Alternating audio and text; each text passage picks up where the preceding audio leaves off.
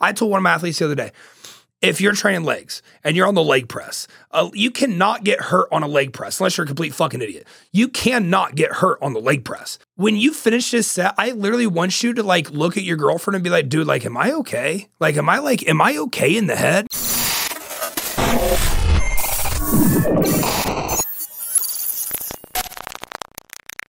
What is happening, everyone? Welcome back to your favorite podcast, the Grow or Die Podcast. I'm Justin Mihaly, and I have a banger of an episode for you today. I have Ross Flanigan, the Sauce Boss, and Dom Cardone on the podcast. We we dive so deep. We dive deep into orals. We dive deep into peak week, into different diuretics, into different methodologies, to things we've learned from our mentors over the years. This was a phenomenal episode you absolutely want to have your notepads ready.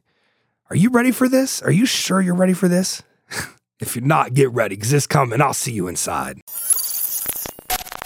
You guys, you guys, you guys, I'm very, very excited for this one. When I started the podcast, um, let's see, three, coming up on three years ago. Actually, by the time this one comes out, um, this will be about three years and two weeks old. Um, I started the podcast and at the time I didn't like have this huge name as like any sort of bodybuilding coach or anything, but I had this goal, I had this vision that I wanted to bring on big name bodybuilding coaches, people who I align with, people who I believe in, people who are consistently cranking out top tier results. And today I'm extremely excited to have Dom Cardone on the podcast. Dom, welcome to the Grow or Die podcast. How we doing, brother? Good, doing awesome, doing awesome. I uh, like I said before, I was actually watching your guys' uh, episode the other day, and I was admiring the the setup and everything. So it's uh, it's cool to be here. yeah, you. I appreciate that, and we are joined by a longtime athlete of Dom and someone you guys are very familiar with. He needs no introduction. The last time he was on, the first thing he said was steroids. Ross, the sauce boss Flanigan. What the fuck's happening, dude? How you doing? Nothing, man. Um, Dom and I have been together for five fucking years. That's the longest relationship. That's that's about five times longer than the longest relationship I've had in my life. So you guys are really killing it. so Ross, let me first start with you. Dom's obviously your guy. You you you've I knew who Dom was before you and I were tight. I've been watching Dom since uh, back in the day when when he used to coach Nick Walker, and Dom's been a big time coach. You know, really ever since then, just really dialing people in. But Ross, you and I discuss this often. We've discussed on the podcast previously. When you just click with an athlete and things really get in that flow, that's when the special stuff starts happening. What people don't understand, the first year you're together is all learning. Year one to year two is exponentially greater on the coaches and athletes end. Year two to year three is another big jump. Three to four, four to five, five to six. The longer you're with somebody, look at Tom Brady and Bill Belichick, right? Like this shit isn't by accident. This stuff happens because that time's put in.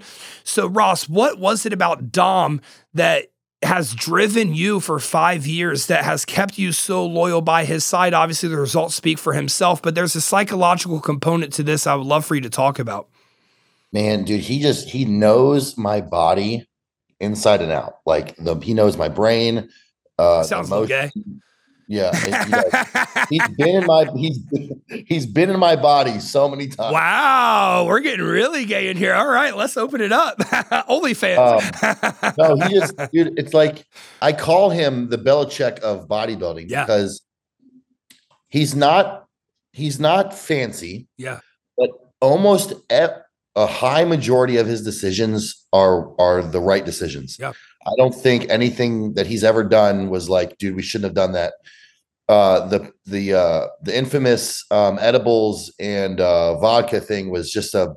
It was just. It wasn't his. It wasn't on a coach thing. It was just a thing that happened. Yeah. Um, so he just doesn't miss, dude. He just yeah. does not miss. Yeah. And I, I I can also second that, Dom. Before Ross continues here, what I look for in a coach I don't give a shit who your big names are. Your big names can swap around and go to anybody and be coached by anyone, and they're going to hit, right? I give a shit about what are you doing with the with the Jimmys and the Joes? What are you doing with the backups? What are you doing with the guys who need to come off the bench when their number is called type situation, right? That's what separates Belichick, right? Belichick never had these big time receivers, uh, you know, before Randy Moss. All these receivers went to Belichick and they were made by him. And Dom, I've watched you hit on people that have no business being hit on. I, I, I watch you hit on people that don't have the ability. They don't have what it takes from a DNA standpoint to get, you know, to where they want to go. And so I, I, I didn't mean to cut you off, Ross. I want you to continue after this point. I just want to more so show my appreciation for Dom because I know how hard that is to hit on people who have no business being hit. But Ross, continue uh, with what you were saying before I take it over to Dom.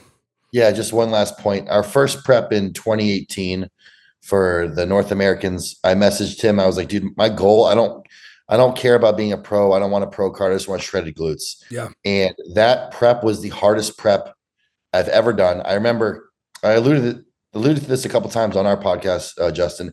I cried on the stairmaster to Goob about three times. I was completely. I could not function completely, just dead.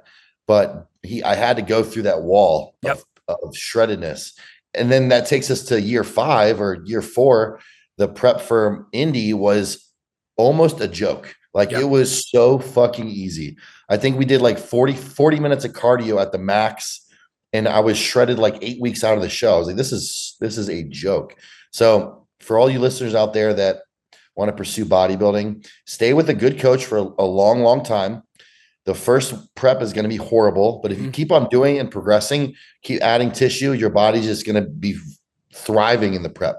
So, Dom, this brings me up to another point. There, there was there's a pivot. There was two big parts of of my prep.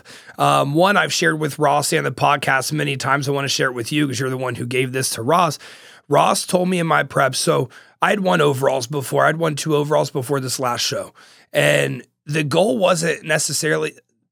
My goal was similar to Ross's. I felt like I was going to win the overall period, which I didn't end up getting to do so.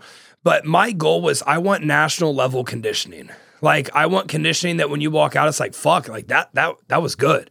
Ross told me something about six, seven weeks out of my prep. He said, if you get walnut glutes this go round, every time you want them, it's going to be so much easier. They're also going to stick around in, you know, after your prep. And, you know, this morning I was 267 for the first time this off season, and I still have glute lines, and I've never had these over 240. And I took Ross's words and I really took that to heart. I was like, dude, if, if, because I see Ross do it, I see Ross get huge in the off season. He still has some glutes and some hams, right? So there was also a point in my prep where, you know, it's I'm I'm at a cool place with bodybuilding now that it's like, of course I would love to have Tyler Manion's validation. But when I was prepping and I was getting validation from guys like yourself, you know, you, I don't know if you remember this. You you messaged me, yeah, you messaged me when I posted a shot, and you were like, "Damn, you look really good." Like that meant a lot to me because you're like, I don't tell people they look good. And I know you don't tell people that that they look good. I have a two a double-sided question for you. The first one's a hypothesis, Dom. Why do you believe that once we get those walnut glutes for the first time, what is the predisposition? What changes in our chemistry? What do you think? It's a hypothesis. We have no research on this. It's a, this is a guess. What do you think's going on that changes to just make those hang in there and come back easier afterwards? You know, I actually so the beginning stages of my coaching career. Yeah. Wasn't able to get anybody's glutes in. My dad was my first client. I didn't know what the fuck I was doing. It took years. And me and him had this, he was, I need glutes, I need glutes. And then even with my clients, I need to get my clients to have glutes because uh, being raised in, in New York, I followed whatever Steve Weinberger would tell me to do. Yeah. And his things were legs, back, and conditioning. Um, so obviously, whenever I showed up on stage, I brought the best conditioning I could, legs, decent back. But for years, I, I couldn't get those glute lines in with clients until I decided to take a step back and really understand the concepts of what flat is, what full is, you know, feeding the metabolism, all the things that go into it. Um, I'm trying not to go down too many rabbit holes. Hey, but I, we can go I, down them if you want. I've, always, I've always put it like this: like every prep, every prep is a step in a ladder. And I'm going to break things down simply. I hate getting too scientific and yeah. all that shit. That's not that's not the way I like to talk. Yeah. So every prep is a step in a ladder. So Ross's first, he never I, I never forget. He said he just wanted glutes. Yeah. I looked at all his past pictures. He was never in shape. He told me what he did. I seen what he was doing. at the Time I said, okay, he needs to dig to get to that level, and he did. Play second in North Americans believe he won an overall, but he was fucking peeled. Mm-hmm. Small, but peeled. But once that level is reached, I call it fat loss memory. I don't know what that's just the first thing that always pops into my head. And when you have an athlete that hits that level, it's easier to hit that level next time. And then you got to push a little bit more to get a bit more further than that. But also, too, like Ross has brought up, the more muscle tissue you add through time, it's going to be easier to come in shape. Mm-hmm. Uh, water manipulation at the end becomes a little more complicated with complicated with some guys as more levers to pull be, versus being a smaller guy. Um, but the body has this way of adapting to fat loss and almost like it like remembers in a prep. And what I have to say too is also comes down to the athlete. If you're just somebody that gets into a show, gets in, let's say you get those shredded glutes and then you fuck off in the off season and get fat, it's not going to be that. It's not. It's going to be hard to get it again. So obviously, in a lot of Ross's past off seasons, he did put on excess fat. Mm-hmm. It was because in that phase in time, he had to. Mm-hmm. He was not 260 in shape as he is now 265. Mm-hmm. You know, people look at the old school guys; they they got out of shape through time, but after those periods of time, they were leaner, leaner. Look at Jay. Yeah. Look at his off season, and throughout his career, he got leaner and leaner and leaner. It's just having that much muscle and also to actually training hard. Your body's going to, it's not going to put on fat that easy. So obviously, once you get into that prep, it's like you're, once you're consistent year round, which Russ is, which most people are not, it's like the body has a way of just remembering, oh shit, we can do this again. Now, if obviously if somebody's health is off in some way, insulin resistance, whatever, other factors can come into that. But if it's a healthy person, they've been keeping track of their health for the most part, inflammation, they can get back to that level pretty damn easy and then reach a new bar and then reach a new bar. And you always set that bar higher. Like for me, my first show was when I was 16. I looked great for a 16 year old. I placed in the open uh, in the open and men's classes, but I wasn't shredded. Mm-hmm. I still had baby fat on me. Um, and also, too, muscle maturity comes into play in age as well with conditioning. So as somebody gets older and they mature, the skin gets a little thinner. You know, they're staying leaner. Metabolic rate goes up with a little more muscle. So then when I was 18, I did the Eastern USA. I finally had glutes, feathered mm-hmm. quads, 19, team nationals. I was a way step above ahead. But every prep, I always pushed for more, push for more. But it was easy. And then obviously when I was 21, um, I won the Easterns and then my pro card uh, under Chad. But, you know, it's like the body has a, once you get the body programmed, mm-hmm especially year long. Like Ross is locked in year long. I feel you can program the body to do whatever it wants to. There are times it may fight back, but that's when the coach or whoever has to look at things go, why is the body fighting back? Let's adjust things. So once it's programmed, you can do whatever the fuck you want with it. Either you're a competitive bodybuilder, uh, a fighter, a football player, whatever it is. When it comes to performance and even the physique, you can program it to do whatever you want. So that's another thing too. I feel is very important is keeping that consistency in the off season, working with the coach so he can see the fluctuations and things. So then when it comes time to lock things in again, it's easy. And then let's raise that bar yet again. So it's like the body has a way of programming itself. As long as we don't fight against it and don't force things too much, then you can always, always get better. Um, yeah. You know, I feel it's easier to get in shape for a show for the most part than it is to put muscle on and stay lean. Like most people today. Absolutely. They, I, I 100, I want to double down on that. 100%, Dom. 100%. It, it's it's easy. I mean, but but can, can can can we can we dive into? There's some things that you mentioned. We could do the entire podcast off of this prelude that you just gave us. There, we might we might not get any of my talking points beyond this one because there's a lot to unpack here you're talking about how the body's programming. And i can't i it, that clicks something in me. Our body really is like a hard disk. What your hard disk on your computer as you're downloading applications as you're adding more um, you know modulations to whatever you are using your hard disk saves all these things and it's easier to you know pull them up and find them because it's all organized right there on the computer right? Our body's doing the same thing. I've been watching ross since he won that adela that you're talking about right before he did did North Americans and before Nationals. Um, that was the first time I saw Ross. And, you know, at that time, social media was a little bit different. Not everyone was posting a lot of training stuff at the time. I think training videos have really kind of come around uh, around that time's when they started. But I'm watching Ross's training effort. And I've trained with Ross a few times, and it had a large impact on my overall uh, um, ability to train. And what you're talking about, people stay lean and they're not able to take this unbelievable training effort. They're not able to apply that when they're lean. There's a cutoff for it. You know, when you're lean, even if you're being fed up, like Ross is talking about the Indy Pro, like he said that, that that prep was a joke. Yeah, I still saw this guy in the gym struggling, but it didn't fucking matter because he was going to go in and he was going to give his absolute best effort to the training. I would take his posing pictures for him often after the session, and he's hitting his best effort in the posing shots. He would watch the video he'd be like, "No, no, we need it like down an inch. I need the camera like right down here." Like the effort and the the, the degrees that Ross was going to.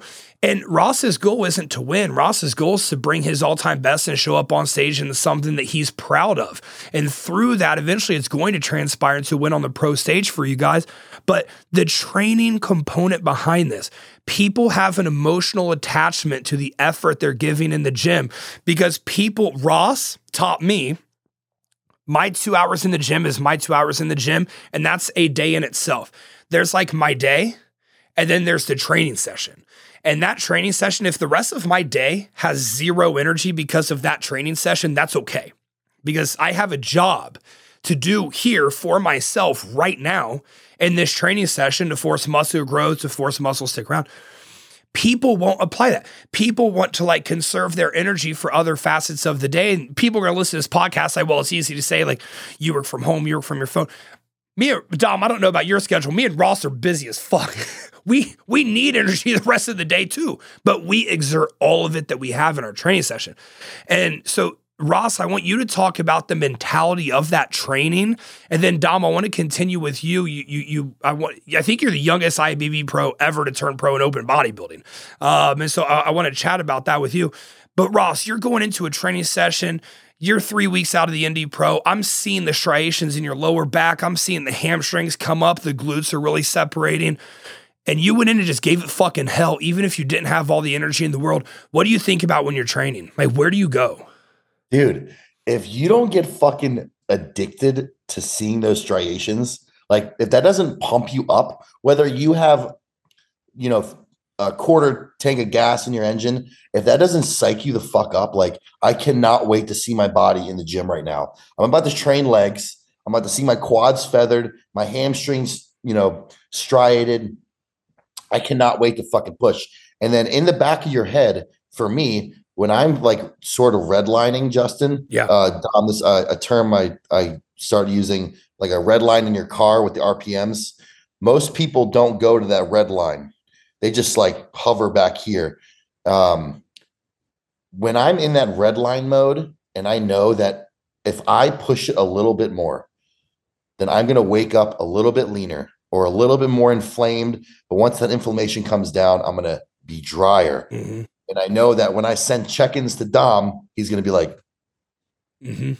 You did your job, there. mission accomplished. Yep. You're doing you're doing it. And if if that doesn't, so I, that's all I think about. I don't think about how tired I am or how hungry I am. Back in the day, I would fixate on those emotions. Yeah. But now I fixate on the the actions and the tasks and sort of like the the future because I know if I do that, then it's going to land me to what I want to accomplish. So I think there's a really good point to unpack here. When I got into my reverse phase, this was the first reverse that I ever nailed. And what Ross was talking about, if you're not addicted to those striations, oh, I became completely addicted to them in my prep. So in the reverse phase, it was easy to hit the food, it was easy to hit the cardio. But the biggest item now that there's more body fat on me I still have striations. I have quad striations. I have back striations. I have some nasty tricep striations. When I'm in my training session, I'm thinking about I've got to get as big as possible while keeping these striations. So I have to fucking mail it on these sets. I have to go to a place where I told one of my athletes the other day, if you're training legs and you're on the leg press, uh, you cannot get hurt on a leg press unless you're a complete fucking idiot. You cannot get hurt on the leg press when you finish this set, I literally want you to like look at your girlfriend and be like, dude, like, am I okay? Like, am I like, am I okay in the head? Because you took it that far. So, Dom, what what's fascinating me about you, and again, before you and I had ever spoken on social media, unfortunately, I haven't had the pleasure of meeting you in person. That that'll change this year. Um, I was amazed. You, you turned pro at nationals, the hardest show to turn pro at as a 21 year old super heavy, right? Were, were you super heavyweight or heavyweight? Heavyweight. You turned pro in uh, the heavyweight class as a 21 year old. That's you know some some years that's the hardest class to turn pro in, and arguably it's at worst the second hardest class in the entire NPC and all of bodybuilding to turn pro in. How in the world did you have this discipline at that age? Because what people are going to hear, oh, he, he was a genetic freak, he was X Y Z, he was you know whatever how in the fuck did you have the discipline? Where was your mind at? 21 year olds are partying and you are obtaining your professional status in bodybuilding, not classic physique, not men's physique, all due respect, not bikini, in fucking bodybuilding. What was that like? Like, what were you doing? So I do, I have to give credit to my dad. Yeah. You know, I, I was, I don't want to say forced. Yeah, we were forced to work at the age of six. So doing construction and concrete. So if we wanted something, we had to go work for our dad. Yeah. You know, we had to earn money. So from a young age, you know, there was no really if you want something, you have to go and earn it. Yeah. And then I got into football eventually, and then he pushed me in football. And then I'll never forget my first uh, weight training. So no matter what I did when I was a kid, either it was skateboarding, football, gaming, like I was, it sounds ridiculous, but I I had to get obsessed and make sure I was disciplined to whatever it was. Even fucking gaming as a kid, I wanted to Yep. be a professional gamer. But no matter what I did, so going into my sophomore year of high school playing football, they wanted me at fullback. Um, the first day they bring us in the weight room right before the summer, and we they didn't show us anything. So I walk in, and I see a, a leg extension, leg press. So I get a leg extension. First first thing I ever trained in my life was legs. Yeah. I start fucking ripping them. No idea what I was doing, just ripping them. It just was my best body part later on. Go figure. Leg press, squats. I couldn't walk for the next two days and go to school. My mom didn't want me to do this shit anymore. My teardrop started developing a week later, but I had that feeling. I'm like, what the fuck? I was like, what was that? So for the next few weeks, we trained in the gym. We fucked off a little bit, whatever. And then I was researching how can I get stronger? How can I get bigger? I discovered bodybuilding, seeing what everybody was doing. I was like, I think I could do this. So this start, I mean, it goes all the way back to my childhood, but even my first month into training, I'm like, I think I could do this bodybuilding thing. And right away, I started dieting. I started training. I started making my own training schedule. I mean, there was no, I would, there was school and there was training. There was Yeah. nothing else. That's all I wanted to do. And when I wasn't doing homework, which I rarely did anyway, I would go on bodybuilding forums and research as much as I could. So that's how it just started at a young age. And thankfully, though, I had mentors from when I was 15. My best friend Mike, he owns Condemn Labs. He was 23 or 24. He took me under his wing at the gym. He introduced me to my first coach, who was Factory. Um, and then I started meeting all the bodybuilders in New York. So I was around like big fuck true bodybuilders, not, not like these fucking people today. Yeah. Nitty gritty fucking bodybuilders at a young age. And I started seeing, so I started training that way.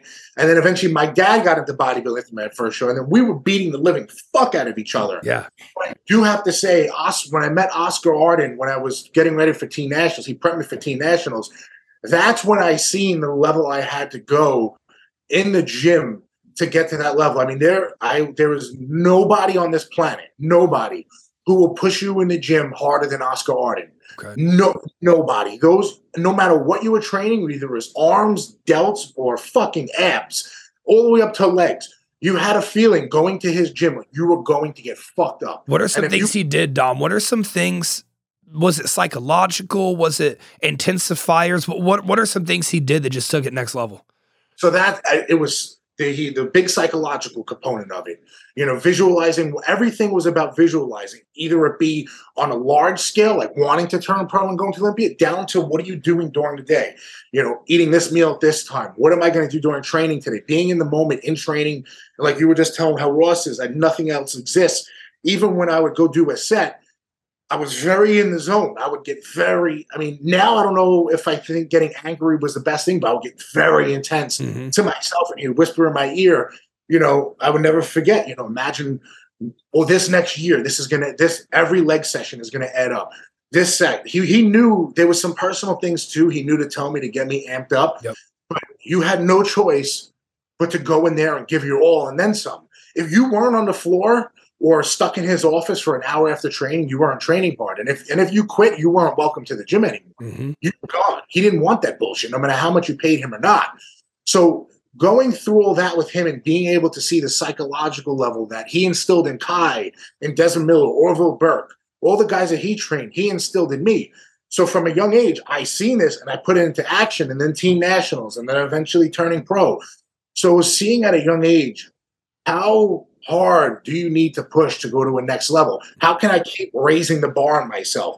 Because you know anybody can reach a reach a level and stay there, but how much more can I raise that bar? How much more can I raise that bar? And it was just all those people instilled those instilled those things in me at a young age, and that's what really stuck. So my preps were never really hard. When I was doing concrete and I had to prep, yeah, it was fucking hard, but I didn't give a fuck. At eight, nine, 10 o'clock at night, I was going to train. I was up in the morning doing partying off to a job site.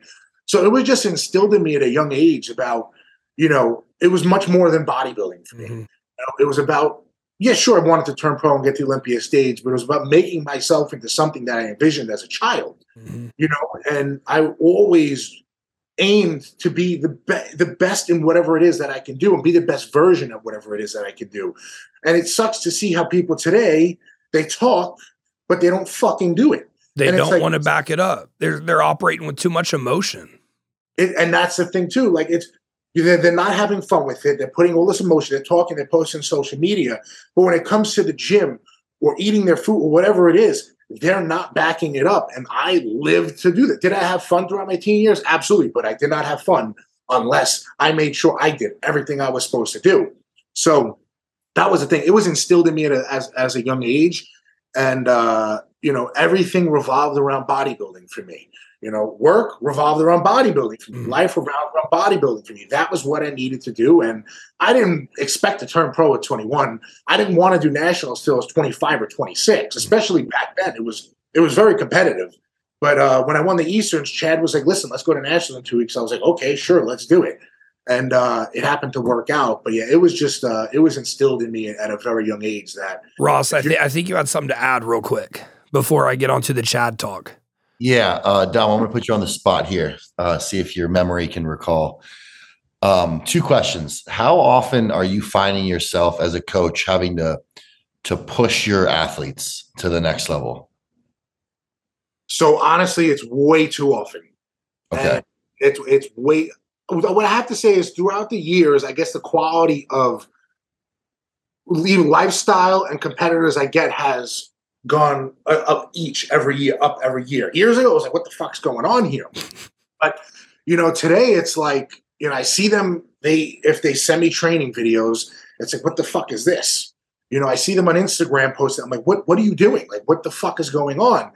And so now it's gotten to a point where it's like, you know, why, I open my mouth to a lot of people, and it's like I'm talking to the wall.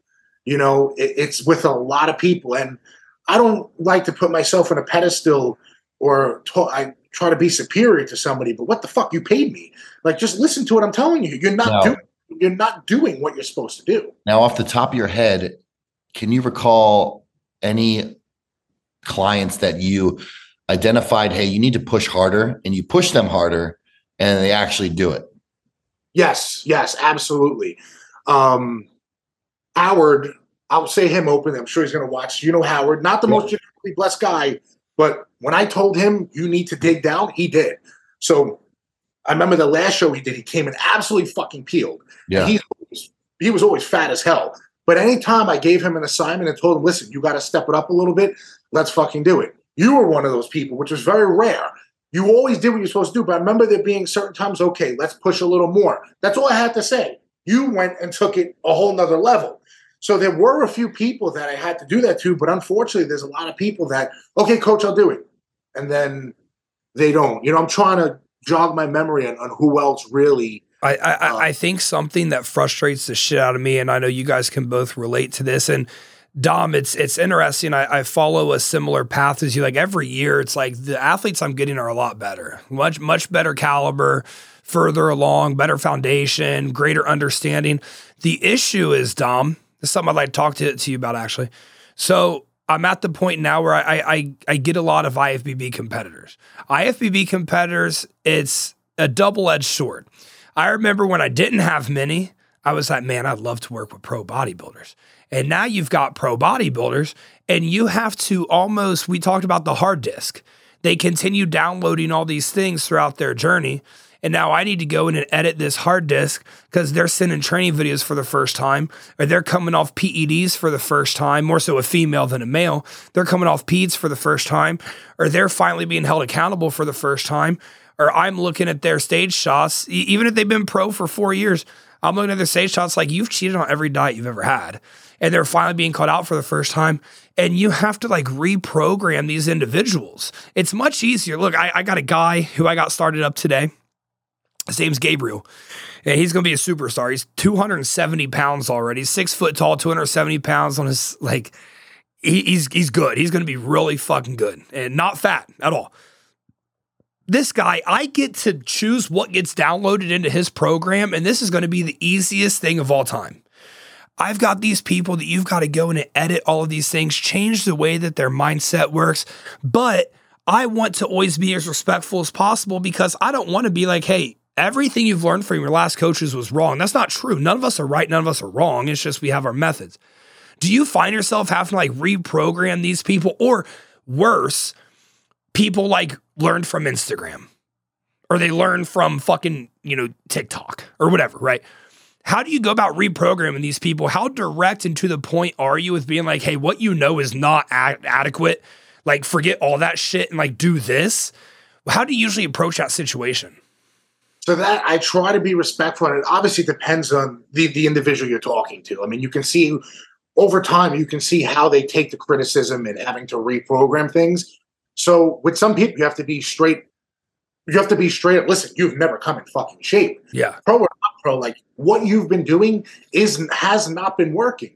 So let's try this. Let's do this you like there's some people that need the brew especially in today's society everything's fucking sugar coated mm-hmm. most of these coaches lie to who they're who, who, they're coaching just to keep them on as a client. they lie to get a sign up or lie to keep that monthly rate fuck that no dude no if I, if I, I doesn't matter what you're paying me i cannot lie to you no. and if you can't take my opinion of what I feel is is the truth, then maybe we shouldn't work together. And that's the thing too. A lot of these people have become very callous at taking opinions because they're so set in their ways. I remember there was a pro I worked with last year, the year before, whatever it was, and he stopped a week out. It turned out to be a whole thing. He went and carved up on fucking McDonald's and was bragging. There was 280 on stage. He came in dead last. I actually know this guy. What the fuck? Yes, you do. And I remember talking to him after because I was pissed at the way he left off this relationship.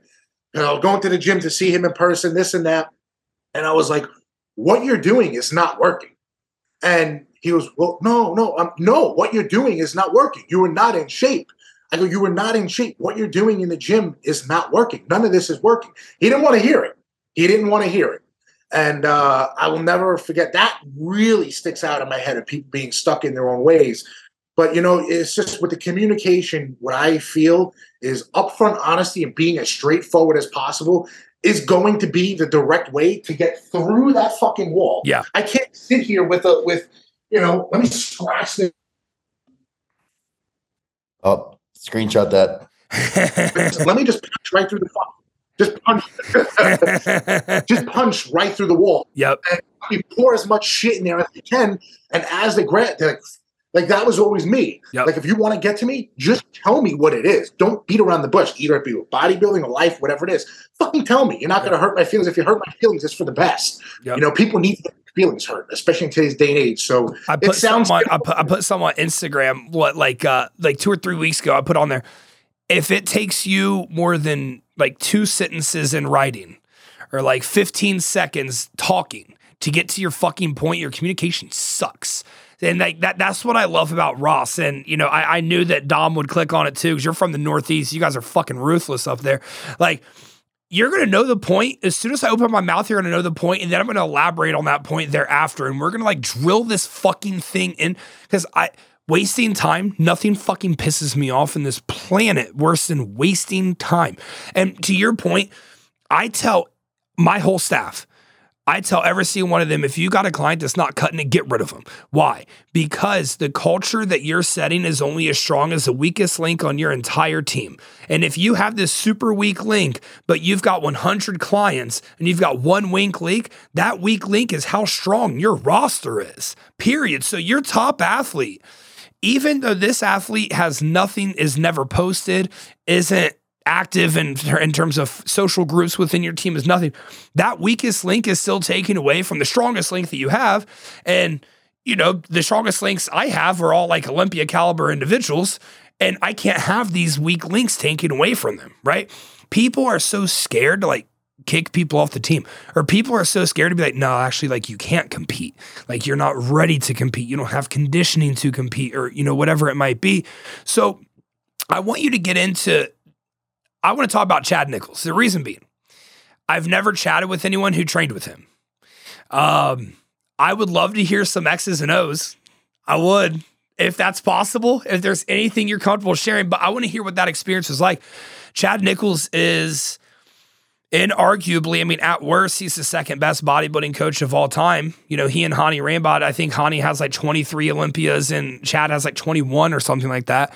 Like, that's unbelievable considering I don't even have 21 people I've turned pro yet. I'm getting close, but I don't even have 21 people I've turned pro yet, and they've won 21 Olympias. Like, that's insane to me. You worked with Chad Nicholls. Share, share the deets. So I think I, you know, Chad, he's been in and out of coaching over the last few years. We see him yeah. come, we go. I caught him at a time where he was looking to come back in. And for me to even get in touch with him, I had to get in touch with two people. I'm like, can you please hook me up with Chad? I, I had this feel because I tried to go to somebody else. They never answered my email. And I got in touch with Chad. I remember we started May. Yeah, we started May 2014. Uh, uh, yeah, 2014. I turned pro uh, November 2014. And uh, he was one of the most upfront, straightforward people I have ever worked with. I never got a compliment. I did never got one. I never, there was no going back and forth with him about bullshit. It was business and that was it. And I love that. And I took him more serious that way. So when he told me to do something, I fucking did it. There was no, he was no bullshit whatsoever. Um, you know, during the process, we even had a few phone calls. I remember he was just very like, very like on it, on it. Like it was, you could just hear in the tone of his voice, like how he was. Mm-hmm.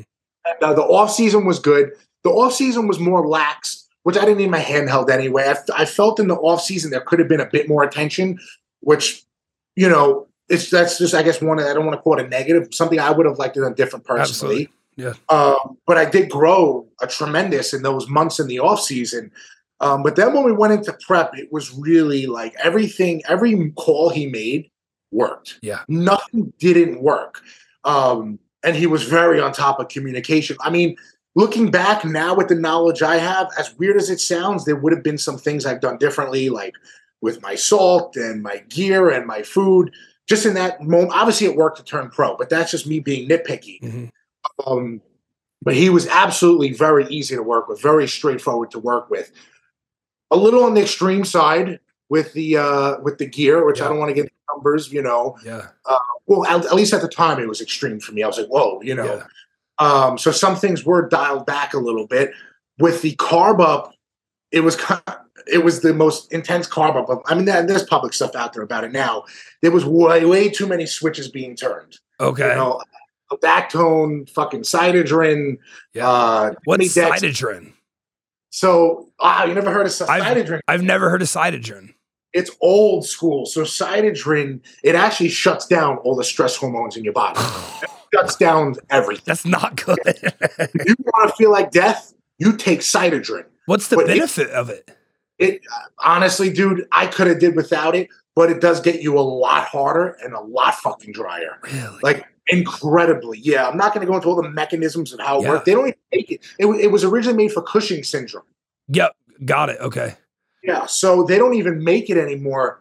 Well, you guys got me. Yeah, yeah, I got you. Okay, froze a little bit. So I remember the they at the time they didn't make it, and there was actually a very, very, very top Olympian who had one more bottle of it, and he gave it to me, and it, it, was, it felt pretty good because it was one of my favorite bodybuilders. So that was in the mix. There was a lot of ups and downs in the peaks. Like he would perfectly, he would purposely spill me and then clean me up, spill me and clean me up. But thinking back, I don't even think I needed all that because at a week I looked fucking great. I mean, it worked and it almost didn't work because I remember going on stage for finals at nationals and I was slated for either first or second. I secured first in finals when everybody else died out. And I remember right as I was about to go on stage, I had to piss like I'd never had a piss in my life. I start pissing on the wall in the pump up. So I swear to God. And then next thing you know, everybody else starts pissing. I'm like, what the fuck? It was a, it was a cool memory. That's as hilarious. But as I'm doing this, my blood sugar starts plummeting. I'm like, what the? F-? I mean, in a way I never felt. So I fucking I had he had me eating pop tarts. So I take the pop tarts, I'm shoving in my mouth. I mean, it worked out. I think it kind of worked in my favor because at finals I was a lot better than uh than prejudging. Um, but it was still a great experience, and uh, you know, even being having him there in person at nationals, which was really cool. So I like to tell this story. It was yeah. pretty funny. I when I competed Easterns, he wasn't there two weeks before. So nationals, my first time going to meet him in his room. I knock on the door. He opens the door. At the time, he had this big beard, like yeah. like down here, and the room was dark as fuck. Like it was kind of weird. It was really weird. Yeah. So come in. He didn't even say anything. He was just come in, and he sits down in the chair. It's dark as fuck. I'm kind of like nervous. I'm like seeing my coach for the first time personally wasn't so fucking dark in here. Like, but I could tell like he was fucking serious yep. like, about boxing. And uh, so I'm posing, and then he's not saying a word the whole fucking time. I go to do a rear double bicep. I rip ass like I've never ripped ass in my life. In this pitch black room with Chad Nicholls sitting behind me, I'm like, I'm like, I'm like, I'm so sorry. He starts laughing. He's like, listen, he goes, he's like, you need to relax. You think Ronnie's never farted in my room? and uh, and that kind of like softened things up yep. a little bit. Really cool fucking stories to tell about Nasser and all them. It was just a, it was a really really cool experience. And even when we won, though, he was he was excited. Okay, we got to go back to work. Yep. Wow. Okay. Like so, a lot of my coaching uh mindset did come from Oscar, but I learned a shit ton about how I approach my athletes with Chad you know, obviously everybody's kind of different with the way I communicate with them, but a lot of the basis of it and the seriousness of it and just that old school bodybuilding mindset I got from him. So it was it was a great, great experience. I mean, there was things we could have done different, but I can't say anything 100% about that because it worked and I turned pro you know? All right uh, t- t- t- it's it's it's time to dig. It's time to dig. I'm gonna dig because ross and i are both interested in this next phase of conversation. I'm gonna dig until you don't let me dig anymore and then i might dig another way. We're going deep. He spills you he pulls you back. When was your last spill? So show's saturday did you spill on friday did you spill on thursday? So friday was the last spill. So and then how did he pull you back? Friday night i mean so it would remember I got to I got to Miami on Monday. We started the process on yeah, stepped on stage Friday. Started the process on like Wednesday. And uh I remember every few hours was a burger, like eight ounces of fries, a fucking Vitargo shake, a Vitargo paste. Yeah. And in, and afterwards, I would explode, but I'd be watery as fuck. Mind you, I had aldactone in my system, Cytadren. A few hours after, I would come down a little bit. He would hit hit it again. I would fucking come up. And then we clean it up with a little Demadex. What's so that? By, so it, it's a loop diuretic. It's it's a, oh, it's a one, yeah. It's very controllable. It's very short acting. Like it works So- within an hour. Okay, so the way that he's offsetting that potassium elevation from the aldactone in the burger and fries, the fries mainly, is by bringing in a loop diuretic to flush it all out and bring it back down. So you would take the loop diuretic, its onset was an hour. How would you look after you started pissing out from that? So I on the money, it started working in 40 minutes for me. I mean, it was I took five milligrams, I think it was five milligrams. Within 40 minutes, I had to piss. And I was pissing, but as I'm peeing, I felt like the soul was leaving my body. I got so fucking tired. Then I would get flat again. But it was like Was that from the potassium drop, you think, Dom? You're getting super tired because you're dropping so many electrolytes? Absolutely. Yeah. Because I never I used aldactone once before that and I didn't like it. Um, so I don't I didn't even really need aldactone, but I knew he was going to use insulin and this and that. It was definitely from the potassium for sure, because as I'm peeing, like the, the fatigue was like everything I've ever felt. But as the days went I got more and more tired, but a little fuller every time. So it got a little bit less flat every time. Um, he wanted me to keep sipping water. I did. I could have drank more water. I was just afraid of how much I should have asked. I never really asked. I just did what I was told. Yeah. So, and, and so his instructions were just sip water. Sip water. Yeah, that was okay. It. So me, I like I tell my clients how much water to drink. Absolutely. Yeah. How much. So from there, I was like, what could I have done different? And that's how I came up with the logic of how much water should I have a an athlete drink and when. So, anyways, we get to Friday, and Friday night was the last spill. Um, and I was I, I had pain, blasting full, but I had no lines in my body. But that night, take a Demadex, middle of the night, he had me wake up and to keep my eat a couple of Oreos. It was either four regular Oreos or two double stuff. I swear to God. I remember when he told me to do this. I remember when he told me to do this, I was like, really? He goes, yes. He goes, yes. And I woke up that morning fucking a little bit flat, but like ready to fucking go. So at prejudging, I was a little more on the flat side, uh, very much on the flat side. But the way I woke up, it was just mind blowing to me. And then when we started, we started pushing the food more for finals. And then, you know, finals is where I sealed the deal. Uh, so I, were you using Aldactone all week? All week. Yeah. And then Demadex was only after certain meals. Yes, correct. Yeah, I forgot. I forgot the exact protocol of what we did, but yeah. it was it was it was a few. It was it was like sprinkled in throughout. What's going on with salt? What is the salt only so from the burger and fries? That's another thing too. Is what I would have done different as well. Yeah. So the burger and fries was I was never told to add salt to my meals. Yeah. So the only salt they had was coming from this fat-free, uh, no, not fat-free vinaigrette. I used that in past preps. Uh, it was a, it was like a, a spicy honey mustard that okay. I love but it wasn't. It was not. It was there was no sodium in it. Yeah. It was. I was lucky if I was getting a couple hundred milligrams out of it. So that was another thing I would have done different too. Was met like I had my clients measure their salt per yeah. meal per needs. Um, is so the only salt I had was coming from the burgers, the fries. Um, so that was another thing too. So anytime I did have a clean meal, which wasn't really much, you know, there was barely any fucking salt in it. So it was just constantly up and down, up and down. I said I can't knock it 100 percent because it worked but it was it was it was interesting. Okay, sure. so let's talk about your athletes' peaks. And again, um, I, I, I, might reference back to Chad a little bit here too, because I'm just I, I, I love having convos like this. Um, so personally, I'm not a big aldactone guy. I'm not a big aldactone guy in females or males. I don't love it. I do see its effectiveness if you were to add in a loop diuretic with it. I I don't like loop diuretics. I'm not a fan of them. Um, had to use, I've only used them once in my career. It did work well. It worked very, very well, actually. Um, almost too well. It makes you want to keep doing it. but it's dangerous. That's a dangerous game to play. And um, are, are, are do you like aldactone? Are you big on aldactone? I hate aldactone. So you use Dyazide.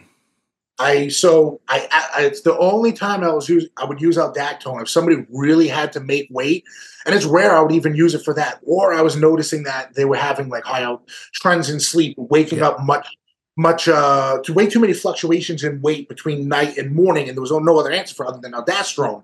But that was very rare. So di- Dyazide is usually my go-to. I yeah. have used Demadex with a few guys, um, that's because Chad explained to me in depth how to fucking use it, and I understood how to use it. And I have to say, the look that it create, I would never do that with everybody. Only people I can trust or I can be there with. Um, so there is safety things behind it you have to take into account, making sure you're loading your minerals, making sure you're tracking sodium, making sure you're intaking water. Um, it actually goes very well with combining with low doses of, uh, of Dyazide too, because of the way the body uptakes calcium. Mm-hmm. Uh, and then obviously with the dyes, you could hold a bit more potassium with it, but it produces a look that is very, very unique when you land it. Like there is a dryness that you will not get with dyes like that you get with, say, a Demadex. I don't, Lasix is way too long acting. I never touch I, it. I never, yeah. but the Demadex is so in and out that it's easy to control. So, and it's one of the safer loop diuretics as well. You're only getting one pass. Yeah. Uh, so that's ah, that's a huge deal. That's a big deal. Okay. Right. Oh, so so so you you would say, uh, I hate blanket statements like this. You would say that the drop in electrolytes from Demadex is less harsh than the drop from a Lasix, correct? Absolutely, because it's out of your system quick. You can control that. That Lasix is just running, Yeah. running for hours. Okay. And uh, I think that's why I don't know. If there's no reason for anybody to use Lasix, especially when we have dyes. But even Yeah. Demi, I want to put like a warning out there: don't go and try it. It's That's what I was know- just gonna say. Don't fucking do this. But but I am gonna ask you on air. Can I pay you for a consultation to teach me how to use Demadex? Yes, uh, yes, we All can right, do that. all right. We're, we're gonna schedule that when we're done here because I, I I I that that would be a nice tool to have. Okay, so peaking, you bring in diuretics on what percentage of athletes? It really depends on the person. Like every, Yeah. has I so when it comes to peaking, I have no strategy. Yep. None. So None. when, when does your process start? So the process you, you it depends again. It depends. Yeah. Some people may use nothing. Some people may use a quarter of a Dyazide. No, no, no. My, my bad. Um, uh, I, I worded the question wrong. The, the process of the actual peaking is it ten days? Is it seven days? When do you start talking to the athlete about okay, it's time for us to get you ready for next Saturday at twelve p.m. So usually about a week out, I start putting things into play on my end. Yeah, But for them, it usually if the show's on a Saturday, it starts on a Wednesday. got it. So that's when the water manipulation may start. Sodium, I rarely ever touch. I may add in a bit more sodium, but usually that Wednesday is when things. My goal is okay. Let's start bringing down inflammation. Let's start bringing down cardio. Let's start feeding more, and then we start going meal by meal or every two meals, whatever it requires. So it's usually on Wednesday. Um, I start that process with some people. Um, some people maybe Thursday, but I guess yeah, I would say Wednesday for a general When you start feeding, do you keep them out of? I, I know it. I know it's case by case dependent. Um, we could use Ross as an example if you'd like to. Let's say, let's say you know Ross is ready. He's in shape. All, all the bullshit X Y Z's are, are taken care of. So something that I loved that Matt did for me in my Kuklo peak was when we started feeding, he would have me go to the gym and train my my weak body parts, which was like my chest, right? So I would have like a 600 gram white rice meal, and then and, you know a good bit of salt, and um, you know water was still high at this time. Once water got cut, like Thursday night, I didn't do anything Friday, but I do know that it's very common. I have my people train a day out if I think it's going to be beneficial. If I don't, then obviously they rest when you start feeding up, do you do anything like that? Do you do any sort of like weak body part pumping? Do you pose with every meal? What's that process look like in a in the most blanket statement possible, I guess? so posing at every meal is mandatory for everybody anyway. Absolutely. they're to have to take pictures of me. And a lot of times I'll give people guidelines of how long I want them to pose for, or maybe do, eat your meal in an hour, hour and a half, or two hours. I want you to do a round, and then you're going to do a second round, and that's where you're going to send me pictures of video. That's what I do too on the second round. yeah, just to get the blood and food going. yeah. But something I started doing last year that worked really well was implementing some very light training at the end. Um, a lot of times in the past, training is completely cut off Thursday and, and Friday. Let's rest, let's focus on posing, let's eat. But with some guys, when I didn't have to do crazy amounts of manipulation with water or diuretics, it was good to get them in the gym. Let's break a little bit of a sweat. Let's move the nutrients. And it actually brought a harder, fuller physique because my logic was if a week out, if they're training hard as fuck and they look good and they're not overly inflamed, why wouldn't I want to recreate that in an environment where they're resting, they're eating more, Mhm. you know? So again, it uh, depends on the person. So I started doing that actually last year, and it worked fucking great. Um, so that's like I said again, it depends on the person, but if you can recreate that same pump and that hardness and that fullness without causing crazy, obviously I'm not going to the gym and just ripping a No. workout. It's not what you want to do. Just move some blood around, get things going, make them feel good, get them pumped a little bit, get them posing, keep them moving. Um, I See how long it takes them to sweat. I, I that that's a big variable that I like the last few days. Is like, what if they made it through their whole training session, training session, and they didn't sweat? Man, we're probably right where we need to be. Because it's not like posing is going to be more intense than the contractions you just had in the gym, right? It's going to be about the same level of output. And but if we go into the gym on a Friday and I'm feeding and we've cut water back a little bit, like if it's Friday, water's water's not two gallons anymore. like I, I guarantee it's not seven liters anymore, right?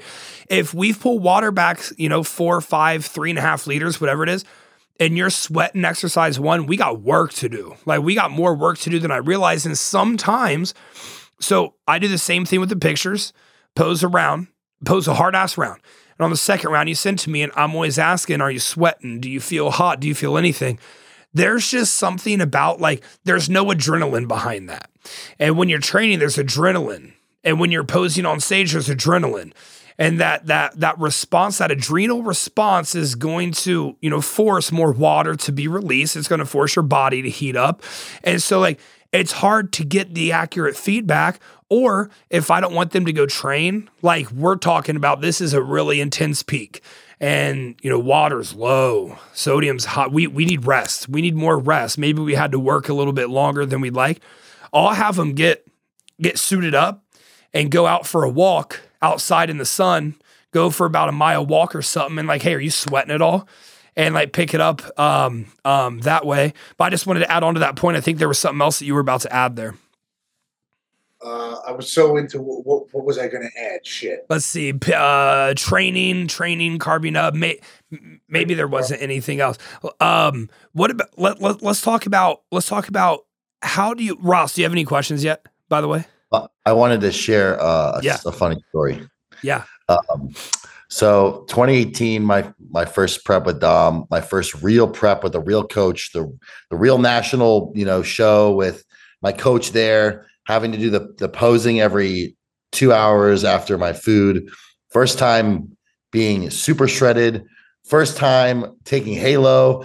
Uh, Dom called me Britney Spears because I lost all my hair. So again, so, so I'm with Dom and Goob in this hotel room in Pittsburgh, and I'm not. They're not telling me what I have to do. Like they don't tell me that they have to pose. Like I'm going to ex- be expected to pose after every meal. So I am sleeping all day long. Like I'm so tired. So I eat a meal, I go to bed, and then John wakes me up. Hey, we got to pose again, and I'm like, what? I'm fucking trying to sleep. That happens every time to the point where they have to leave the room because I'm screaming, I just want to fucking sleep. I just want to sleep. Going full out Halo mode. halo mode time- yeah Every time that I have to post. That that's is what- hilarious That's where he got the nickname Halo Ross from too. I had a few nicknames. i've never heard that And then- nickname but i'm glad i have that now Justin, have you seen the video of me on stage at No. finals? no Oh, oh my God. I got to send it to you. Full on Halo mode. I'm posing and I'm screaming. You know Hey, you, but but you know what's super funny?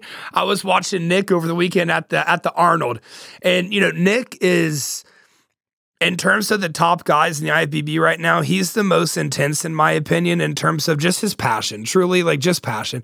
Everyone has it. But man, when Nick's posing, I'm like, this guy is fucking working, dude. His, I feel like his training sessions are so hard that posing is super easy for him. But he's like hitting this, this like crab most muscular. And I looked at Thomas. He was sitting right behind me. Dom, I'm not sure if you know who Thomas is. He's one of my real, real big guys, real big super heavies. And I was like, that's Halo mode right there, fam. like Nick looks like he could have murdered someone in that moment, but like it's just passion, dude. Like it's it's just spewing out. Um, Dom, going into a show. Uh, let's let's keep it on guys. We're kind of we're kind of talking more about guys. We're kind of talking about more of the intense side of things right now. Um, going into a show, I don't mind. Um, I, I precursor, don't fucking do this unless you have a good coach who knows what's going on. Do not fucking do this. I don't mind bumping Halo to to a high amount and some Anadrol to a high amount. Because usually I'm gonna take the injectables out about four or five days out. I'll take the injectables out. The only time I won't is if I'm noticing, like, man, you know what? Two days after every time this guy pins Tren and Masteron, he looks awesome. Well, then two days out, I'm going to pin Tren and Masteron, right? Like kind of what you're alluding to with the training. But so let's say we're running Halo 20 milligrams. Let's say we're running Anadrol about 75 milligrams going into a show. I love that that combo. Super Drol's okay. I like some Super Drol, but Anadrol and Halo, that's I love Anadrol and Halo. I feel like I know exactly what I'm looking at, exactly what to manipulate. Day before, day of, I don't mind pushing it. I don't mind pushing it at all. I'll go 40, I'll go 50, I'll go 125, I'll go 150. Do you ever do anything like that? Do you see the positive effect? And let me add one more note. The only reason I'm doing that is because I'm seeing a positive effect. They're lean as hell. We're dropping subcutaneous water. Estrogen's fucking zero as it is. So you can't feel worse than you already do. You're mad because you're eating a ton of food and you just keep getting hungrier. So it's not like your mood can be affected. And I, I find that the look, if someone's ready, continues to just get better and better. There is a moral side of things where, like, I'm not going to push 60 milligrams of Halo in someone. Um, you know, I, I, I, I will on a pro stage if we're battling for an Olympia, uh, Olympia qualification. But on a regional stage, I'm not doing that. I do have my boundaries. Do you do things like that? You do you do you notice an increase in the look as you increase orals? Again, again, it depends on the person, but absolutely. I mean, if the orals are real, which I have to put that out there, most stuff out there is complete fucking garbage. Yeah. If it's real, I mean, Anadrol and Halotestin are some of my favorite personal favorites in a prep. Um, so as you're going through that peak process, too, another thing again, it depends how the person reacts to orals. Do they get in a, a, thing I noticed with some people, they get an inflammatory response from orals. So you have to really watch as things go up. But can, can I add super fast, Dom? Can I add if you're going to do something like this, you got to blast TUDCA. I, did, I just I just want to add that. I just want to throw that in there. Go ahead. Yeah, pretty. Yeah. um, so that I do notice a difference. So obviously, when you have things like Halotest, androgens are going to help uptake more more carbs to the muscles. Mm-hmm. You know, easily uh, simply put. So I do notice, like with certain athletes, you do push that. I mean, honestly, with a lot of guys, I don't like to go over 40 mgs of halotestin. I mean, that's top end. I mean, going any more than that, never really seen that much of a benefit from. I think there would be more stress in the body than anything, especially if you have other orals in, like an Anadrol or a Winnie or all of them or whatever. Um, all of them. listen, some people yeah. require different tools. Yeah, I've done it. I've done it with myself. You know, so um, I'm just being honest. So that's the thing too. Is like Anadrol, I feel could be a great tool during carb. Like you said, it's easily controlled versus Superdrol. Superdrol could be a little bit unpredictable.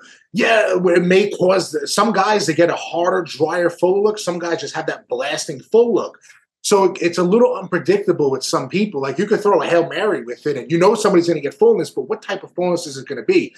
But that Halo and that win, uh, the Halo and the Anadrol is a great combination with, uh, again, not everybody, but some people, depending on the level, to get keep that full, especially Anadrol, it's going to keep that fullness. Mm-hmm during the in the dehydration process, and then Halotest is just going to make it gnarly fucking hard.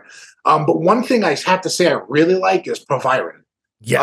Um, real Proviron, it's fairly safe for the most part. It's not nearly as toxic as a Halo or, or Anadrol. That you could run fucking high, 150, 160 milligrams of it, and it's going to get somebody really fucking hard and dry. Mm-hmm. I have to say, I got that idea from Hany Rambod. I know he does that with, with a lot of people. I tried it years ago. It worked fucking great. Mm-hmm. Uh, again, it depends on the person, but those things do have their place later on, especially when you're pulling out injectables, like you said, because that Tren is coming out. If they're on a master, if they're on a propionate Masteron, that's coming out.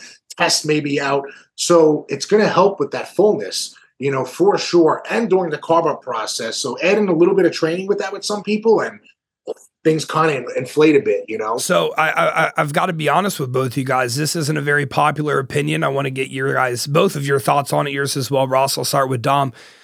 I'm not using much Winstrol anymore. I'm not. And the reason being, um, I see more out of Masteron than I've ever seen out of Winstrol. Masteron, you know, we can obviously inject it. We can bump that dosage up a good bit. I'll use a Masteron Enanthate. I'll use Masteron Enanthate in peak week. Um, I'm not worried about the esters if we're using diuretics. You're, I mean, you're pulling water down that fucking much. Um, I'm, I'm just not, I'm not worried about it. Um, I'm not using much Winstrol because I feel like it saves more for the end of the prep when we can use Halotest and Anadrol. And look, Winstrol has an effect. It has a better effect in women than men. Winstrol has an effect, but I haven't been. I, I, I, I'm just not using it much. I feel like that leaves the door open for us to get more and, quite frank, use more at the end of the prep of the other two orals. Dom, what do you think about that? Is that stupid or you like that? No, I mean you have a good logic behind it. I mean they're both DHT drugs, but when Winnie is real, it has a very unique look to it, especially when you, especially when the person's in shape. Um, like I said, Masteron, I love Masteron. It's pretty safe. You can run a higher dose if it's going to dry you the fuck out. Same thing with Winnie. However, Winnie, I hear people pushing like 200 milligrams and three, three. That's like that's obscene to me. But My what I do, just cracked thinking about that. what I have to say is today, the I had the opportunity years ago of trying real Desma Winstrol from Spain, and I know for a fact it was real. That was the injectable Winnie Mhm. M's. I tell people today, uh, unless you could get the, I think are they Zambons now or Desmas, which is nearly impossible to get. You stick with the oral version. The injectable Winnie, if you can get that real, and I say real meaning pharmaceutical from Spain, because today people make it in their house. You know, you can make oils very easily, pretty safe, but water compounds hold much more of a, of a chance of risking infection. I don't want to risk that. Injectable real Winnie produces a dramatic fucking. When I turned pro, I had the Desmas. I mean, it was dramatic. Um, and I only needed 50 milligrams every other day of it. Um, so today, obviously, when you when you run the Winnie, you need to run more of it as opposed to injecting. Obviously, your liver's going to break down some part of it. I like Winnie with a lot of guys. I feel I feel it's it's fairly safe. You don't have to inject more Masteron. Um, but with a lot of people, I notice a big, big difference in, in this. It's a certain look to the muscle versus a Masteron look. Masteron has a unit. It's hard because I have this vision in my head. A lot of what I do is instinctual and, and visualize in my but there's a certain look that Winnie gives with a lot of guys when Yeah. it's real. I've never used what you're talking about, but Ross, I want to hear your thoughts on what I just said about the Winstrol. And then I just realized what the time is. We need to wrap up, but I got one more speaking point for us. Ross, go ahead. Uh, make it quick. I love the way it looks, but when I when I have the Winstrol in my body and and a high dose of anti-estrogens, my joints just fucking. There's I have no joints. It's like I'm on wood. And So uh, getting that- out of, That gets me to my next point real fast the anti estrogens. yeah, getting getting out of bed, I'm just like Yeah. So there's a lot of what I do is about um like, hey, what what's the athlete feel good with? Right? Like feel good within reason, right? I'm not I don't I, I- I don't care if you're like if you actually feel good physically, you're not going to at the end of a prep, but what do you like the feel of? Man, aromatase inhibitors, there's not a single person on this planet that likes the way that they feel. They suck. The minute they get in, they suck. So I I something I've been doing and and you know one of my favorite things about this podcast is like I get to talk with you guys like where the fuck else can people go and get this conversation that we've had today you can't get it cuz people aren't this open people won't chat about it so Dom I appreciate you sharing the things you have I get a lot of flack for talking as openly as I do, but honestly, I think this shit helps the bodybuilding community. And I was around in the early days of the forums where this type of talk was allowed. And so I'm going to keep talking like it until YouTube kicks me off, honestly.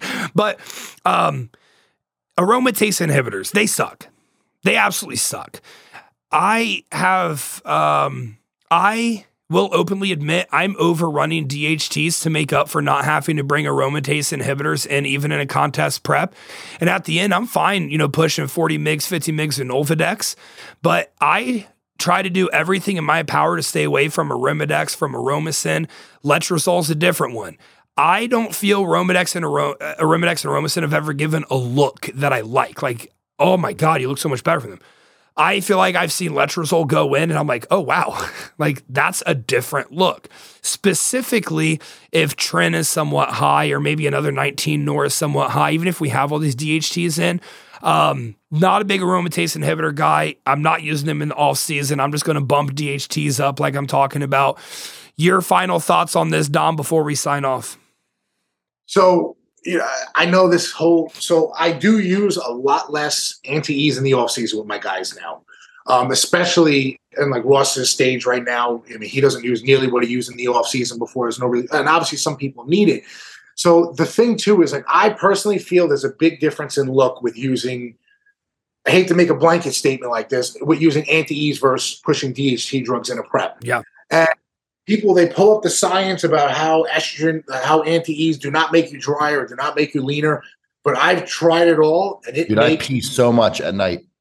exactly. Like I, I wake up if I have a milligram of aroma, uh, Rimidex. If we're doing like every other day, pushing it high, that night that I take the full milligram, I wake up extremely dry. I'm peeing like all of it, almost like a, a, a diuretic like effect. And there you go. There it is, right there. So Yeah. definitely keeps higher.